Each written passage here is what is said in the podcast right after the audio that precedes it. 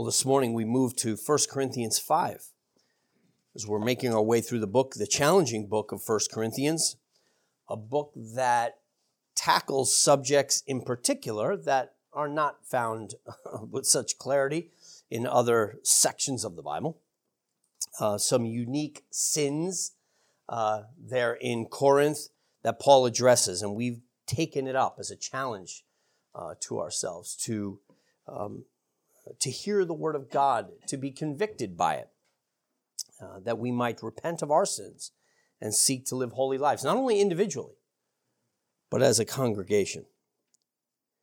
Well, as we've looked at so far, the Corinthians have been in their arrogance, right? Questioning the integrity of Paul, questioning the authority of Paul, questioning whether or not Paul is a true apostle.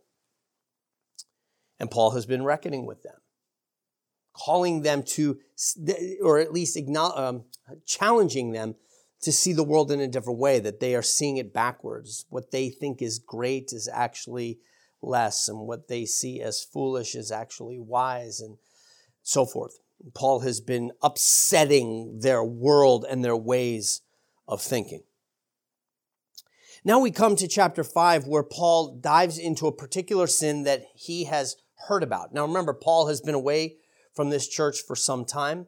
In this very chapter, he will acknowledge that he's already written a letter to them. So it's here that we learn that what we're reading is actually Second Corinthians. And what we read in Second Corinthians is actually Fourth Corinthians, but we have letters two and four. So Paul acknowledges here that he wrote to them. We'll hear that uh, shortly. And Mark read the text for you this morning. So we should have that uh, in our ears as we jump in this morning. What we what the pro let's let's first consider the problem here in Corinth in chapter 5.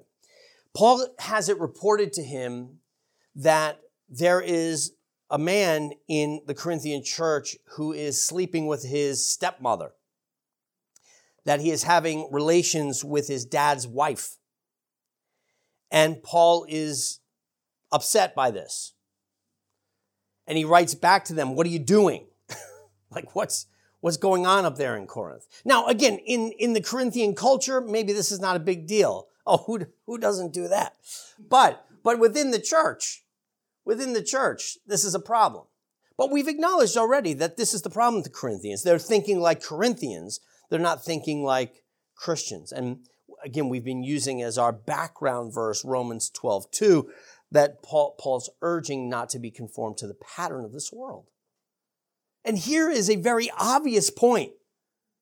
Not, not some philosophical problem that the Corinthians have. Here is a very practical issue.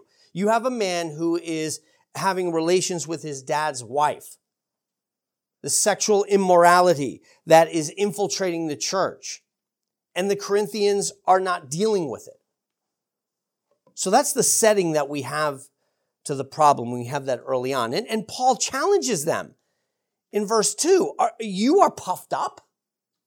You, you're i'm hearing about all this greatness of the corinthian church and how how how you guys feel so strong and so wise. He's going to say right your glory is actually shameful. You're so confident you're so puffed up and yet you have glaring sin public sin in your congregation and you turn a blind eye to it Paul is able to see even where he is the problem here. And he says as much. Let's read the beginning. It is actually reported that there is sexual immorality among you, and such sexual immorality is not even named among the Gentiles. So even for Corinthians, this would be, this would be bad. That a man has his father's wife, and you are puffed up? And have not rather mourned that he who has done this deed might be taken away from among you? For I indeed, as absent in body but present in spirit, have already judged as though I were present him who has done this deed. That is, I'm not, I'm not even in your midst. I'm, I'm not even there to see it. You guys are, you guys are fellowshipping with this character. I'm however many miles away, and yet even from here, I can judge what you can't judge right in front of your eyes.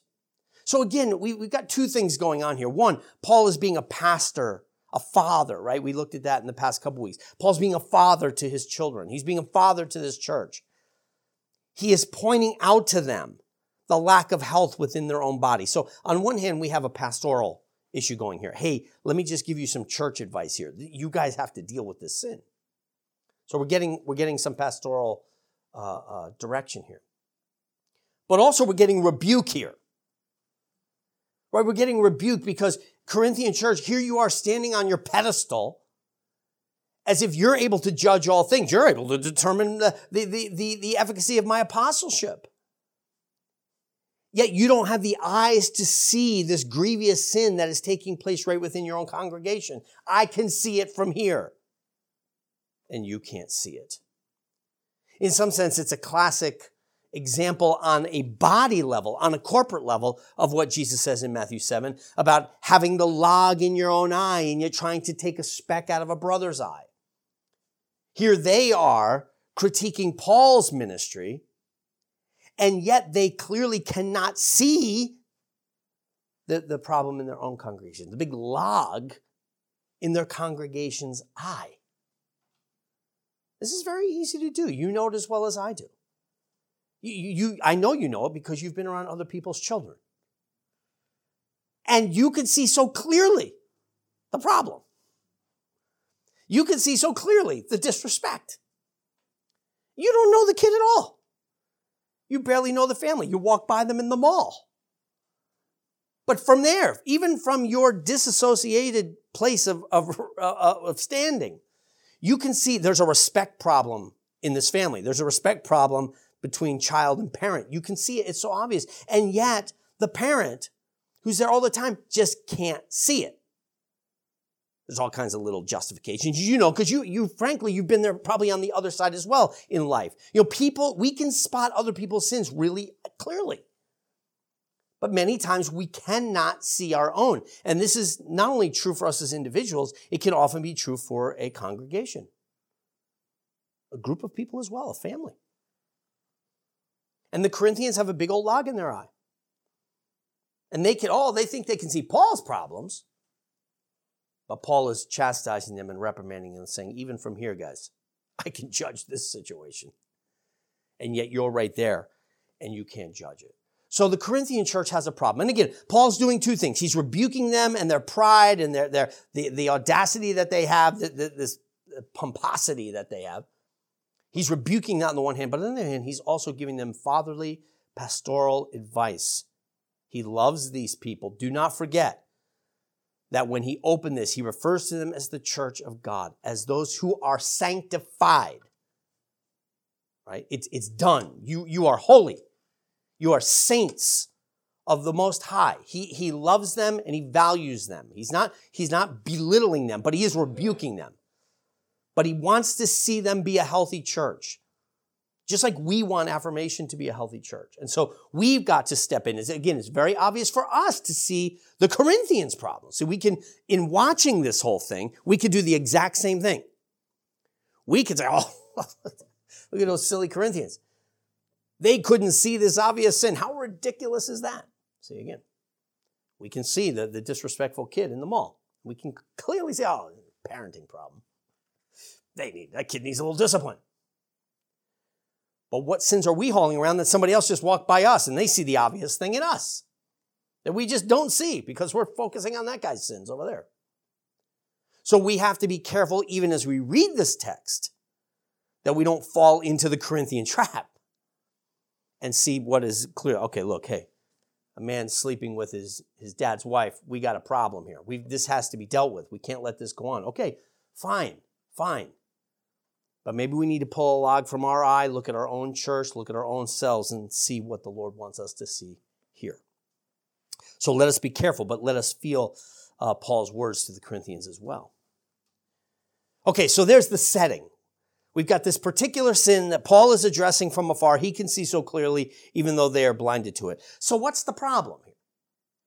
Why, why is, we, we, we already said Paul's rebuking them in the fact that they can't see it, but why is this of such importance that Paul would mention it from there? Seems like an obvious problem, a sin, but why is Paul bringing up? Well, the problem is given to us in several places.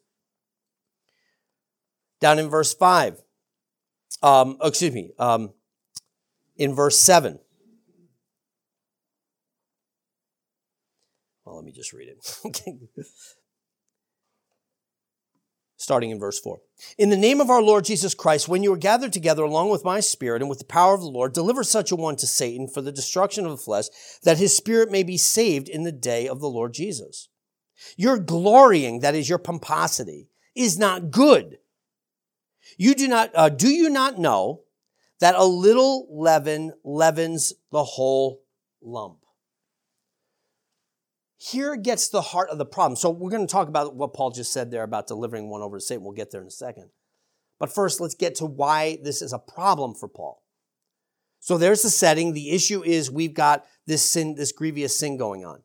What's the problem? Do you not know? He asks them. And to put the question that way, again, is a little bit of rebuke. You should know better.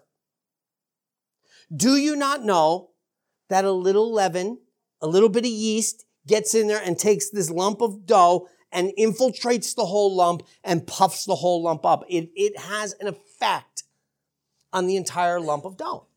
Do you not know that?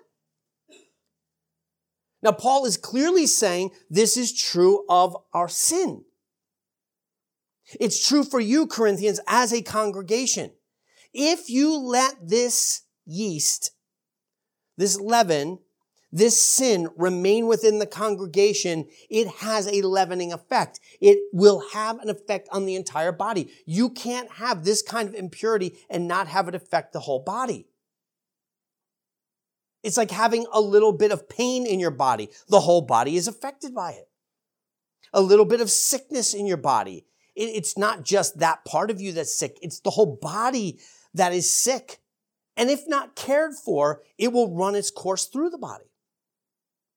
That's what Paul is saying. A little leaven leavens the entire lump.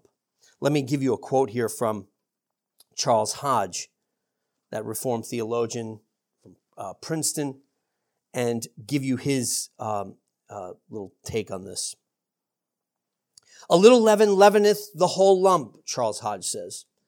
The proverbial expression here is not intended to express the idea that one corrupt member of the church depraves the whole, because in the following verses in which the figure is carried out, the leaven is not a person, but a sin. Therefore, it is the nature of evil to diffuse itself. This is what sin does. Hodge is saying. Sin does not stay contained, encapsulated. Sin spreads. It's like, it's like when you take that little bit of oil and drop it onto a puddle. Right? It doesn't bead up and stay there. It hits the water and the oil just, you know, the little rainbow wiggly rainbows over the whole, over the whole puddle. And Charles Hodge is saying this is what sin and evil does. He says it is the nature of sin to do this. This is true with regards to individuals and communities. And that, and that's what I want us to pick up on here today. I want us to think about this in two ways. One, we're going to tend to think about this in terms of the congregation because that's what Paul's talking about here. But this is also true for you as an individual. Sin does not stay cordoned off or quarantined within the body. Sin affects the soul and poisons it. Like poison in a well, the water is all poison. It, uh, it diffuses throughout the entire body of water.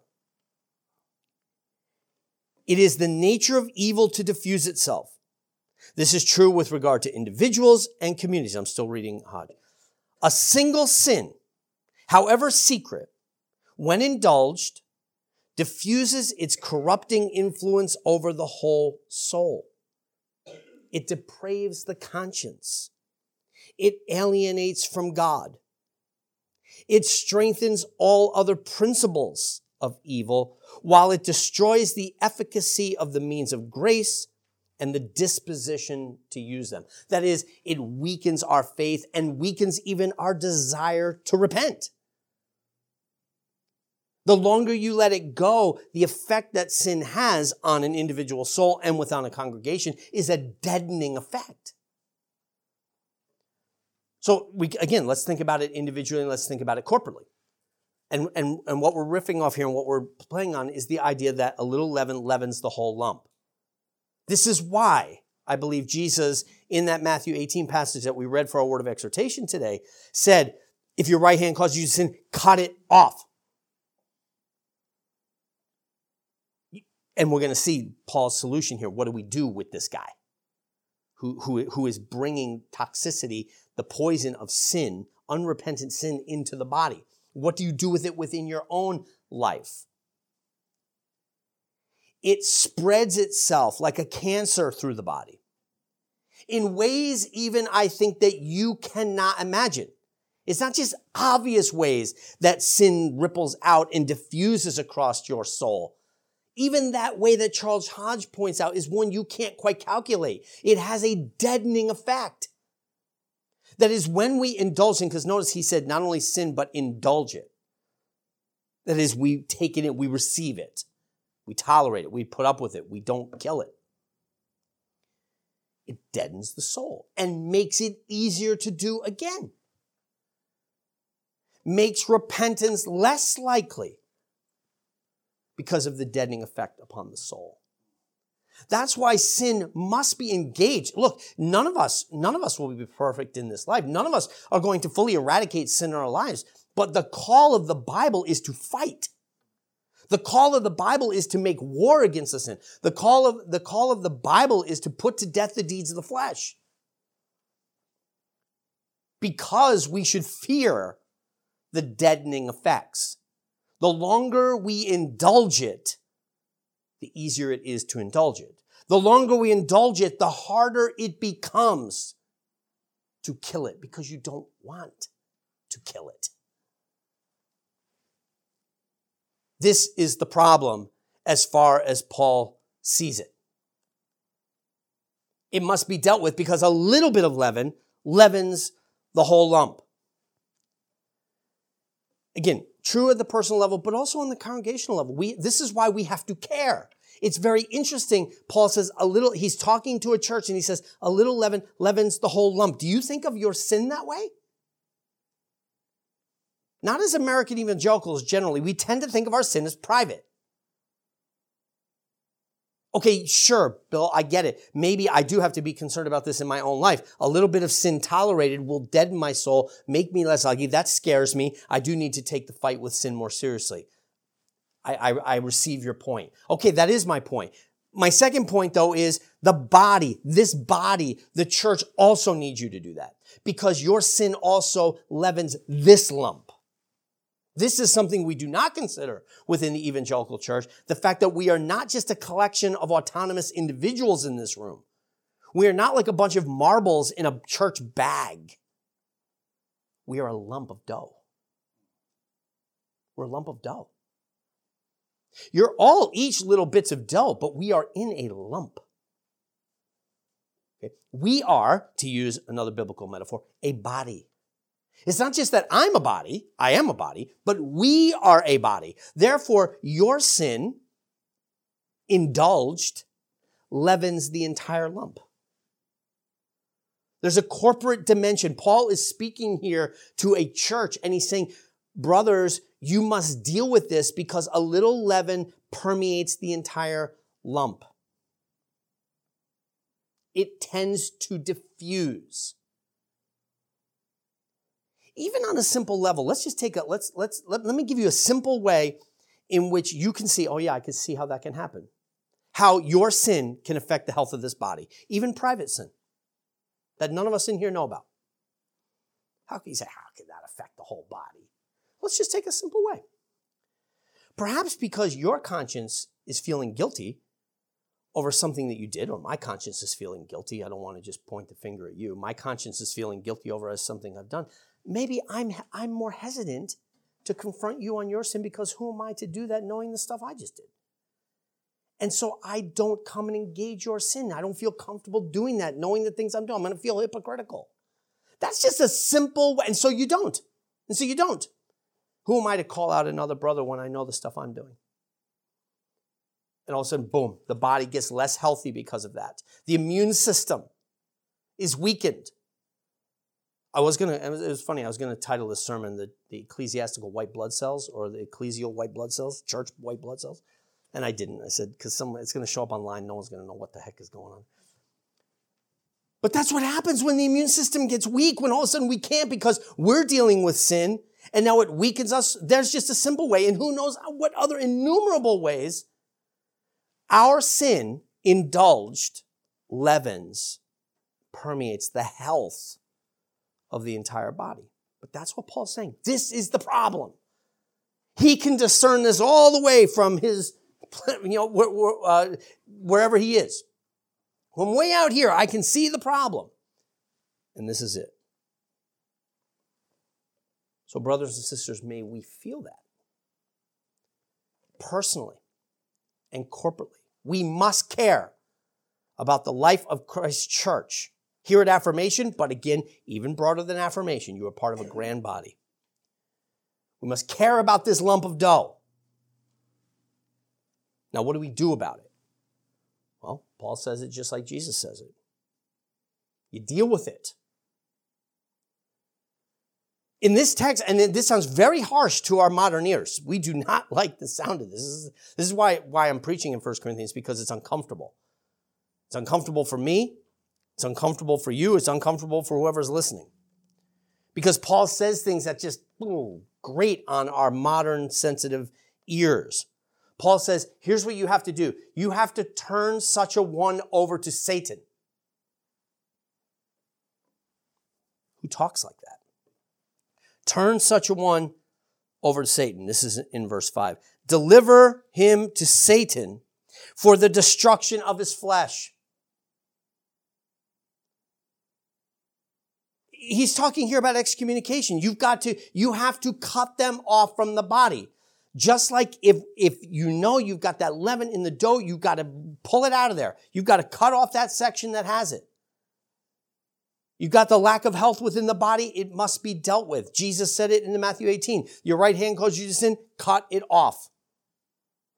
Your right eye causes you to sin, pluck it out.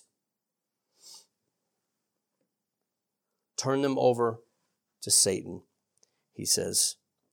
And boy, oh boy, do not even have fellowship with one. He, he comes back because he, he's going to say here, listen, I'm not talking about non-believers. I'm not saying you shouldn't have anything to do with non-believers who are immoral.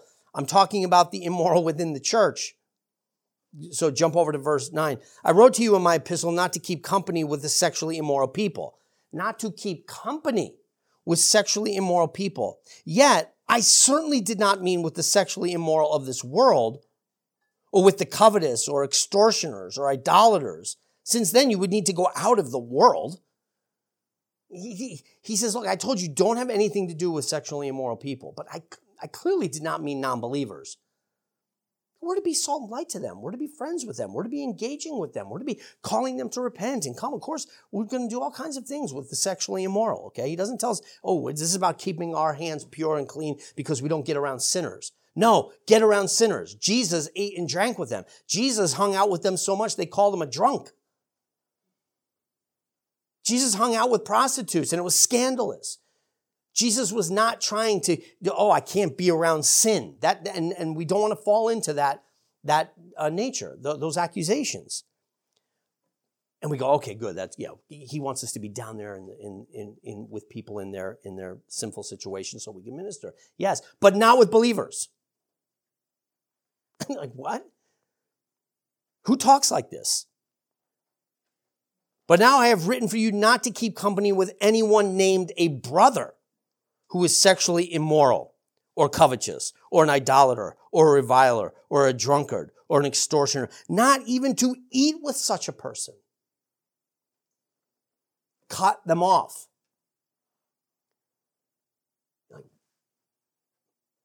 But th- this grates on our modern sensitivities. But here is where I believe this is why reading the Bible and sitting in church is so important because we all come to the Christian faith, not just modern Americans, people throughout all ages come as who they are. We come with the own idolatrous, sinful sensitivities of our own culture, whatever that might be.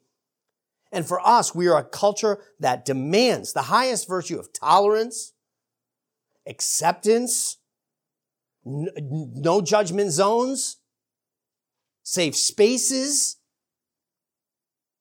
And therefore, we, another culture has to deal with their sins and they have their weaknesses of their culture and they need to come let the Bible speak to them and let the Bible criticize them and let the Bible cause them to repent. But we need that as well. And we need to come as those for whom tolerance has become the highest virtue of our society. And we need to, when, when we read something in the Bible that feels grating to us or like nails on a chalkboard, like cut them off, have nothing to do with them, turn them over to Satan. And we're just like, oh, that can't be right. It's a sore spot. It's like a, it's like a little, a little, you know, pressure point, you know, when you feel the pain. And little red flags need to go up. Okay, why, why, why is this grating to me? Because I believe it's exposing a little idol in our culture that we have, we have begun to think. We have been conformed to the pattern of this world. And we're thinking like Corinthians, not like Christians. We're thinking like Americans, not like Christians. We need let, to let the Bible speak to us and challenge us and convict us and shape our ways of thinking. Paul has harsh words. You must cut them off for the health of the body. To one end. And we'll close with this. For what purpose?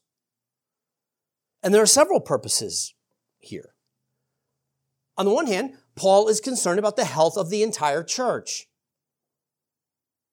A church that tolerates, and when I say tolerates, not in some judicial way, but a body that tolerates impurities, a body that tolerates infection, a church that tolerates grievous sin when it's known, is a church that's bound to die just like a body that tolerates infection and does not fight it, is bound to die.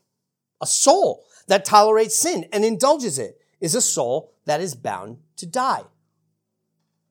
And you've seen it. You and I have seen it in many churches that refuse to deal with sin within their congregation and it festers and it festers and it grows and it grows and soon the church is dead because we don't want to call something out. Paul cares about the health of the body, and it must be dealt with as a congregation. But notice also another purpose. I, I think that's very important to Paul about the health of the Corinthian church. But notice also the salvation of the soul. Why do we, why do we cut somebody off and turn them over to Satan? Very strong words, not to be ignored.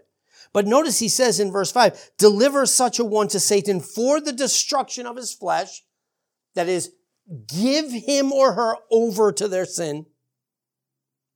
Let them go, cut them off. They are not considered a brother or a sister. And, and let sin, Satan, world, have them. Even, even unto the destruction of the flesh. That is, because this is what sin does. Sin is not edifying. Sin is not healing. Sin destroys. It's corrosive.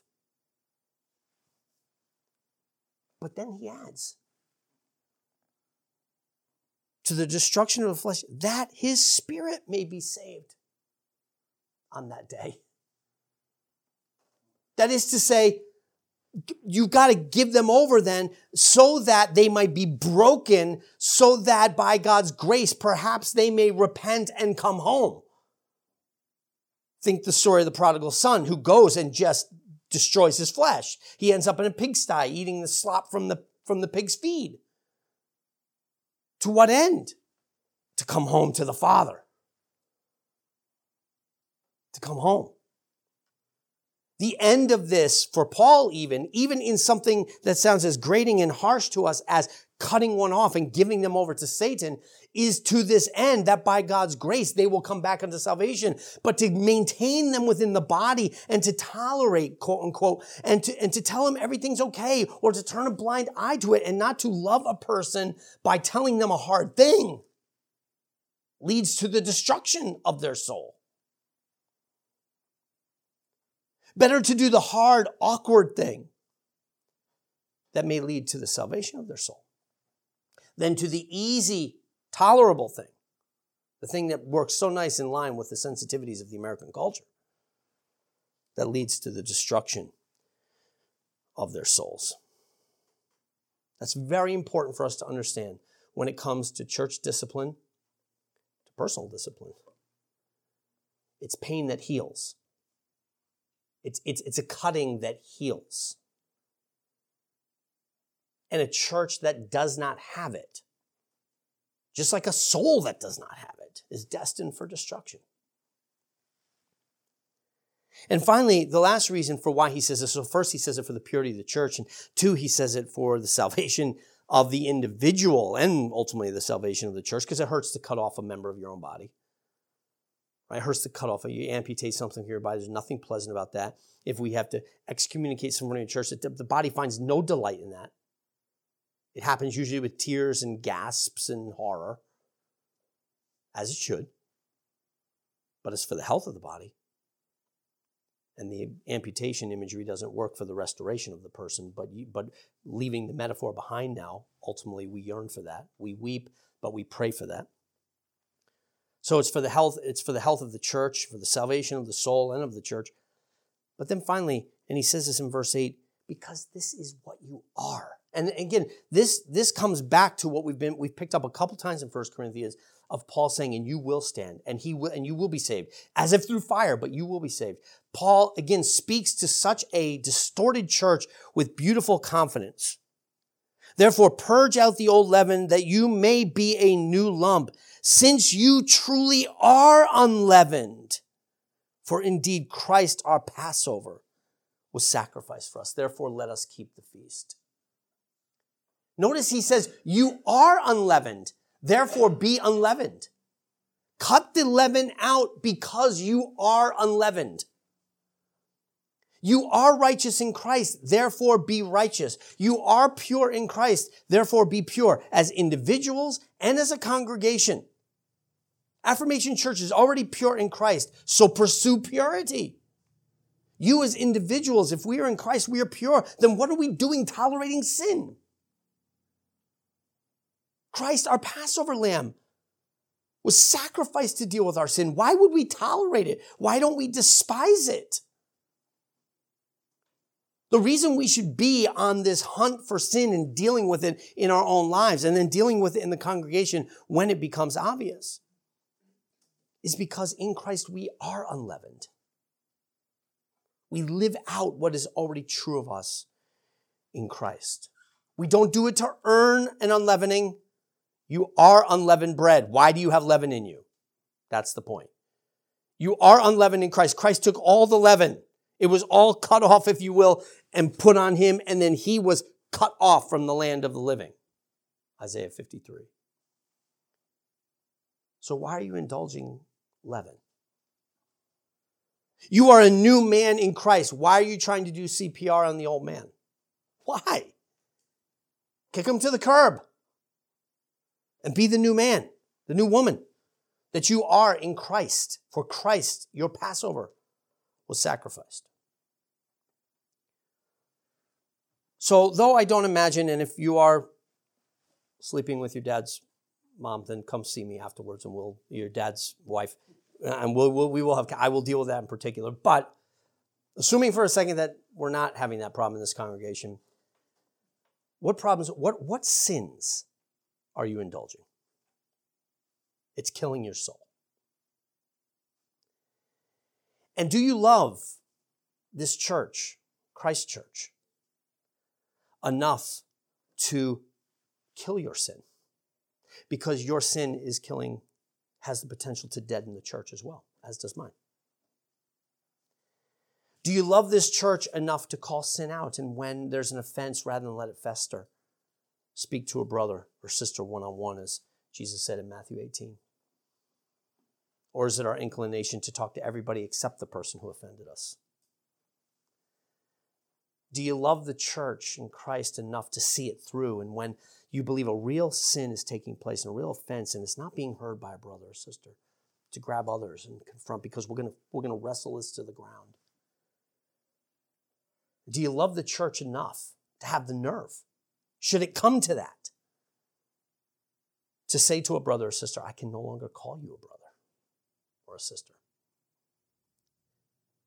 Do you love the church enough to submit to that kind of discipline? Those of you who are members of this church, have taken vows to that end. You have, you, when you became a part of this church, you said, I'm not an autonomous individual anymore. I take a vow to submit to the governance and discipline of the church. It's a good, good time in a sermon like this to reflect upon that and say, do I want that? Do I want, do I want brothers and sisters who love me and who love Christ enough to call my sin out should it come to that? Should they see it? Should it become so apparent that it's bubbling out beyond the, the walls of privacy? that they need to call it out? Would I heed them? Pray about that. We need to pray about it individually and we need to pray about it as a church so that our souls may be healthy, so that we might be what Christ has made us to be, namely unleavened bread, righteous and holy and pure, not in and of ourselves, but because of Him. Let's pray. Heavenly Father, we confess that we tolerate leaven. And yet we acknowledge here the deadening effect that that leaven has upon us and upon the health of the church. We confess that we are individualistic. We don't tend to think that our sin could affect, even our private sins, could affect the health of the church. But you tell us it is so right here in 1 Corinthians 5. So we pray, Lord, that you would make us those who do not indulge sin. We acknowledge that we will wrestle this and battle this until the end of our days until you call us home and you, by your Spirit, glorify and perfect us. But until then, keep us fighting. Guard our hearts from building up thick callus that makes them insensitive to our sins. May we gaze upon your holiness and in so doing feel the sting of sin that we might repent of it, cut it out, cleanse it, for we are clean in Christ. I pray for this for us as individuals and for us as a church. Guard us, we pray, from the deadening effects of sin. For we pray this in Christ's name. Amen.